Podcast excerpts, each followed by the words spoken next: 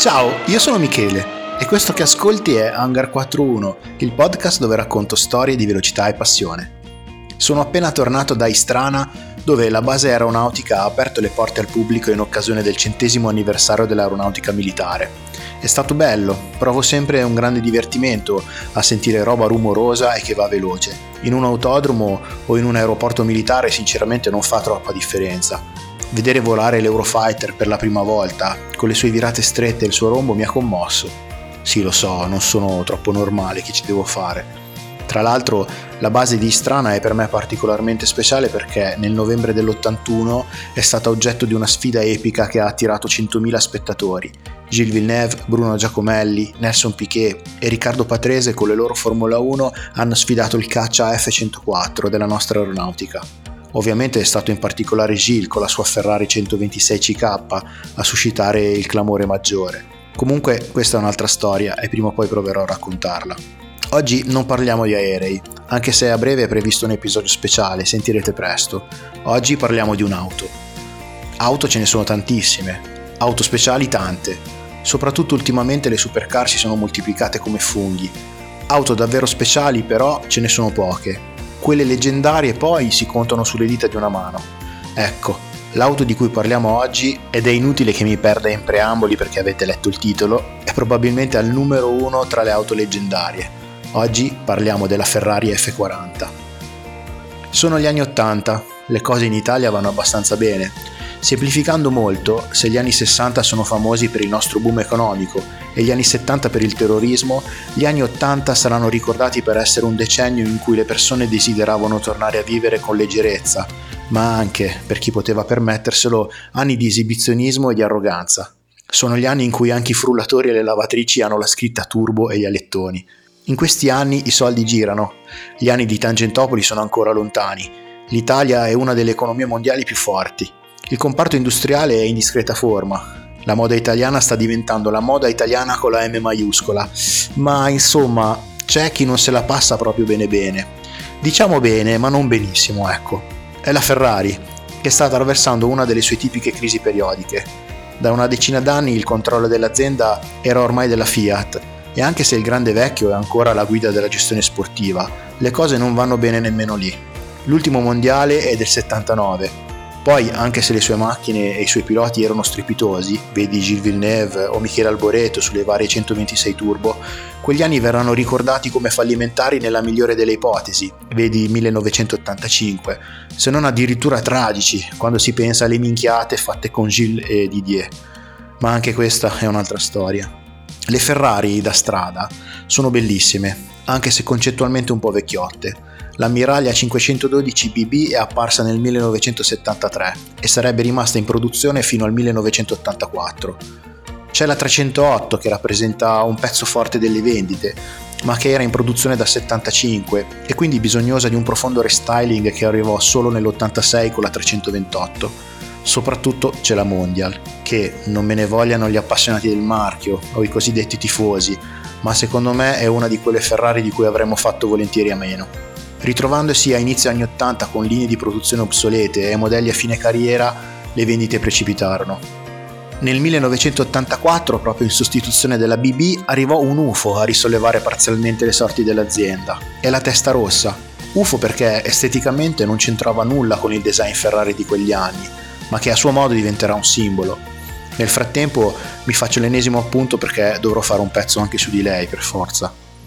A dispetto dell'estetica così spinta e tipicamente anni 80, la testa rossa non era un hypercar, ma piuttosto una veloce Gran Turismo. Mentre già da anni in Formula 1 Ferrari correva con il turbo, la testa rossa rimaneva fedele all'ormai classico schema del 12 cilindri a V di 180 gradi della BB, erede della stirpe 312B e T degli anni 70. Una macchina potente ma ingombrante e pesante. Alle Ferrari di quegli anni mancava qualcosa, mancava probabilmente il legame con le corse. Le Ferrari di quegli anni si erano troppo imborghesite. Queste le parole di Enzo Ferrari per bocca di uno dei suoi più stretti collaboratori di allora, l'ingegner Nicola Materazzi, che in alcuni famosi e preziosissimi video fatti da Davide Cironi racconta le vicende che portarono alla nascita della F40. Materazzi è uno dei tanti personaggi di estremo valore che hanno scritto pagine del motorismo italiano nella seconda metà del Novecento In quegli anni 80 scriverà pagine importanti per la Ferrari, sia in pista che su strada, e lo ritroveremo poi in Bugatti e perfino in Cagiva negli anni 90. Le sue esperienze precedenti erano state molto varie, nel reparto corse lancia, diretto da Gianni Tonti, gli era stato possibile eseguire calcoli strutturali, aveva potuto progettare sospensioni e aveva contribuito allo sviluppo di telaie e motori, soprattutto turbocompressi, come quello della Stratos Gruppo 5, in anticipo di qualche anno rispetto a tutti. Se volete, come sempre, episodi lancia 1 e 2 sempre su questo podcast. In Ferrari mise in pratica queste esperienze lavorando per il reparto corse, ma soprattutto venne coinvolto, quasi privatamente da Enzo Ferrari in persona, sullo sviluppo di una vettura stradale ad alte prestazioni.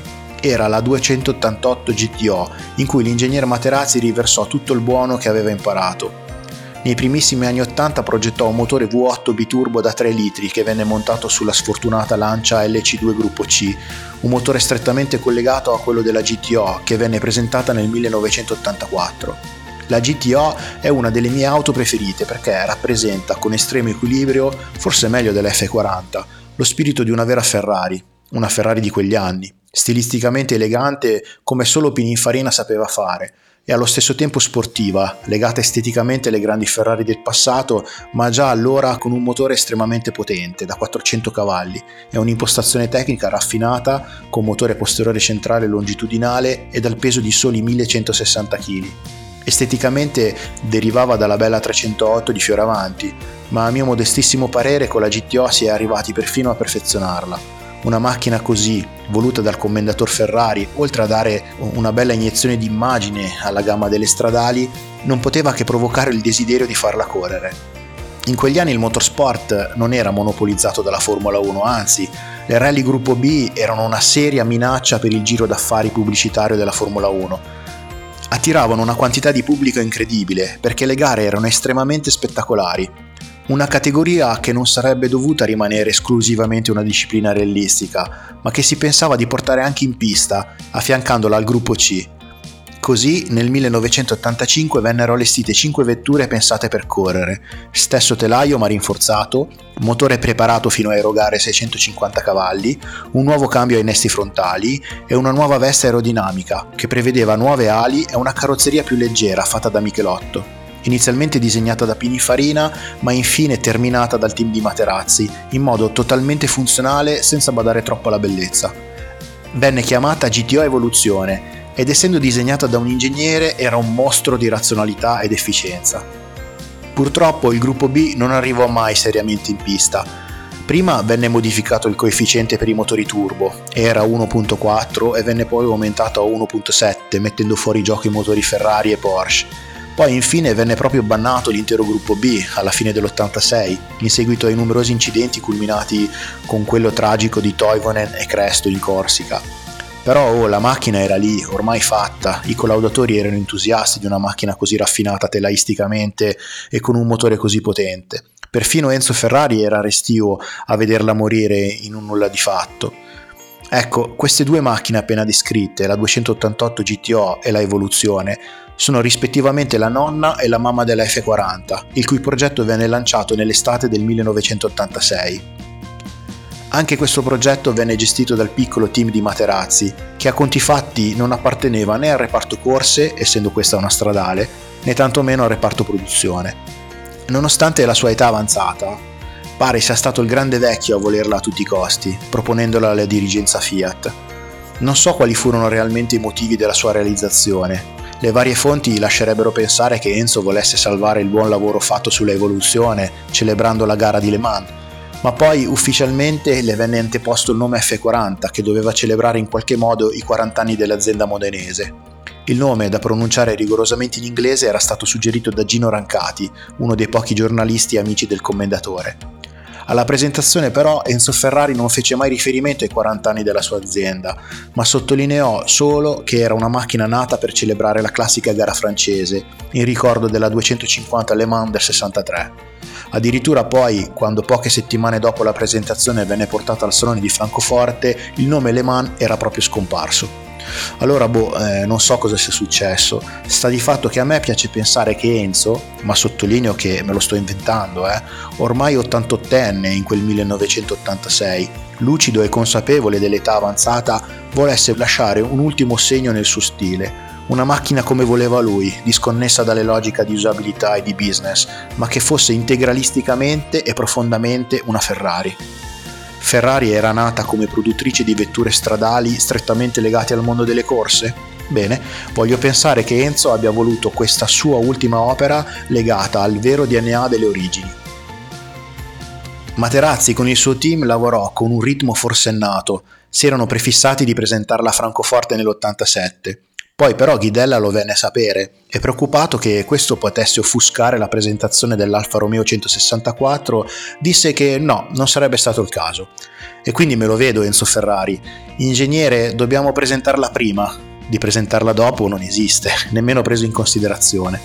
Facendo i salti mortali, Materazzi riuscì a finire la macchina nel mese di luglio, poco prima delle tradizionali ferie d'agosto venne allestita una sala presso il centro civico di Maranello, in quella stessa sala che oggi è parte della Galleria Ferrari, quella con le auto disposte ad anfiteatro per intenderci.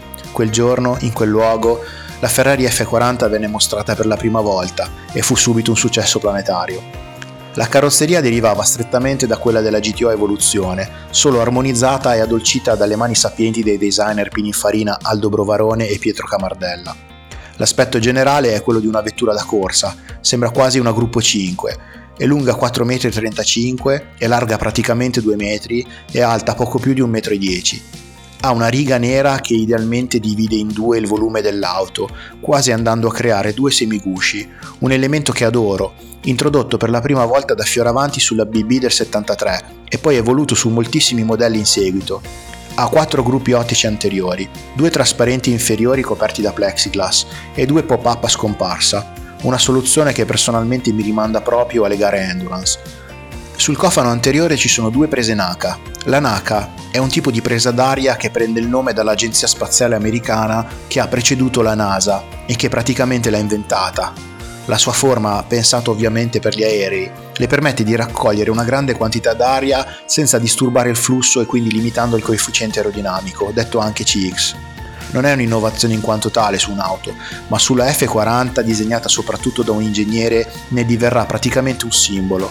Se ne contano ben 8 di varie dimensioni e in diversi punti della carrozzeria. Due piccole sul cofano, due enormi per lato sulle fiancate e due orizzontali sopra il passaruota posteriore. La carreggiata anteriore allargata sul corpo vettura che deriva dalla GTO ha obbligato a inserire uno sfogo d'aria anche per compensare le differenti larghezze. Un altro elemento stilistico bellissimo ereditato dalla GTO è il vetro dietro il finestrino, anche detto voletto, che in continuità, inclinato verso l'interno, va a creare una presa d'aria quasi invisibile dietro il montante posteriore. Il cofano motore è trasparente, la meccanica capolavoro di Maranello veniva esposta forse per la prima volta per essere guardata come un'opera d'arte, ma niente, proprio niente su questa macchina è più simbolico del grande alettone che univa i due passaruota posteriori, da parte a parte, in una sola campata. Il volume posteriore è a coda tronca, appare come svuotato dalla carrozzeria e c'è una ragione tecnica per questo. Serviva a dissipare l'enorme calore sprigionato dal motore V8 biturbo divenne poi un elemento copiato e stracopiato da tutti. Più sotto ci sono i terminali di scarico, anche questi iconici e che avrebbero ispirato tecnici e designer del futuro.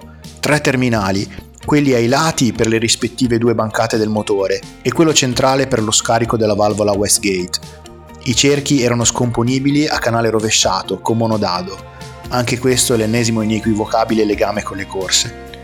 Tra i dettagli più interessanti si possono osservare le chiusure dei cofani tutte protette da chiave, che una volta sbloccate potevano permettere ai due gusci anteriore e posteriore di potersi aprire, ruotando quasi interamente come sulle vetture da gara. Inoltre, piccola chicca, sull'alettone posteriore era impresso un logo F40, ma solo sul lato destro della vettura. Adesso che ve l'ho descritta fuori, apriamo la porta e sediamoci all'interno. Anche gli interni sono coerenti con il resto della macchina. Tutto è disposto in modo razionale e orientato a risparmio di peso. Il pannello porta è scarno, la maniglia apriporta è una semplice cordicella. Il vetro discendente è azionato da una manovella vecchio stile, solo sulla versione definitiva però, perché sulla preserie c'era addirittura il vetro scorrevole in Lexan. Ovunque è un tripudio di carbon Kevlar, una cosa estremamente innovativa per quegli anni. I sedili sono da corsa, avvolgenti. Davanti a noi il volante, tipico Ferrari, a tre razze con il cavallino rampante al centro. Alla nostra destra la leva cambio con selettore a griglia, anche questo un simbolo per chiunque conosca un minimo le Ferrari. E poi poco altro ancora, giusto gli strumenti circolari per le informazioni più importanti e qualche bocchetta, anch'essa circolare, che provava un minimo a raffreddare un abitacolo in cui solitamente regna il calore, del motore o del pilota impegnato nella guida. Tutto quello che serve per guidare e basta, altro che infotainment.